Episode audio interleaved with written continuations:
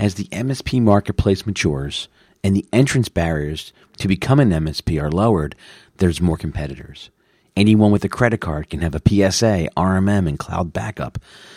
Companies that have been in business for 10 minutes can look like providers who've been in business for 10 years. When providers look similar, prospects will use price as a deciding factor. That's the issue because there's low cost providers in every market. I've been on over 1500 sales calls as an MSP and in almost every one of them, my prices were higher than what the prospect was paying and more than my competitors. This means that you need to learn to eliminate price as an objection.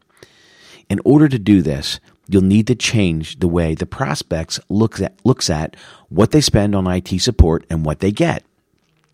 If you compare your monthly fee, let's say it's 3000 a month to the competitor and they're 2500, your costs will look high. But if we compare IT support to the total cost in their business, both prices look relatively small. A small business with 25 employees probably has a few hundred thousand dollars of employee and overhead costs. So the delta of $500 between you and the competitor looks very small. Here's the key. You need to show how investing a little more in your process will impact the big costs in their business. I call this process reframing, which means changing the frame of reference prospects have around IT cost and results. If the prospect felt like investing a little more would increase productivity, reduce risks, and lower other costs, they would gladly invest. I watch MSPs in every market sell at a higher price every day because they're able to reframe their prospects. You need to make the difference between your price and the competitor's price the reason that they would buy from you. We see some MSPs struggling to charge even 100 or $110 per seat per month, while others charge 125 to 160 in the same marketplace, and they're adding new clients every month. In addition to changing the prospect's frame of reference on IT investment and results, there's one more critical step to complete this process. You need to show the prospect why you need to charge more to get them better results and how you will do it.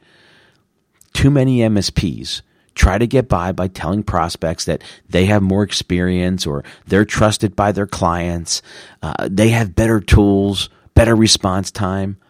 The problem is that every MSP at any price can say all of these things. You need to be more specific. What specific process performed by what role will impact results differently than your competitors? I call this developing your superpower. Everyone provides support consulting as well as monitoring and automation.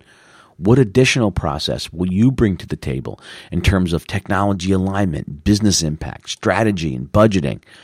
Ask yourself if the reasons clients buy from you sound similar to other MSPs and work to build your superpower. This is the central theme of what we teach here in our training program at TruMethods. Small improvements in superpower development have a huge impact on results. I feel so strongly about this process that we've even developed a cloud software platform called myITprocess that provides a framework to build and manage your superpower. Take a few minutes to look at your support offering and ask yourself if you are selling the everybody stuff and just saying that you can do it better?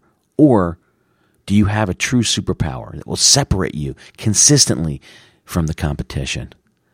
That is how we eliminate price as an objection. Thanks. Make it a great day.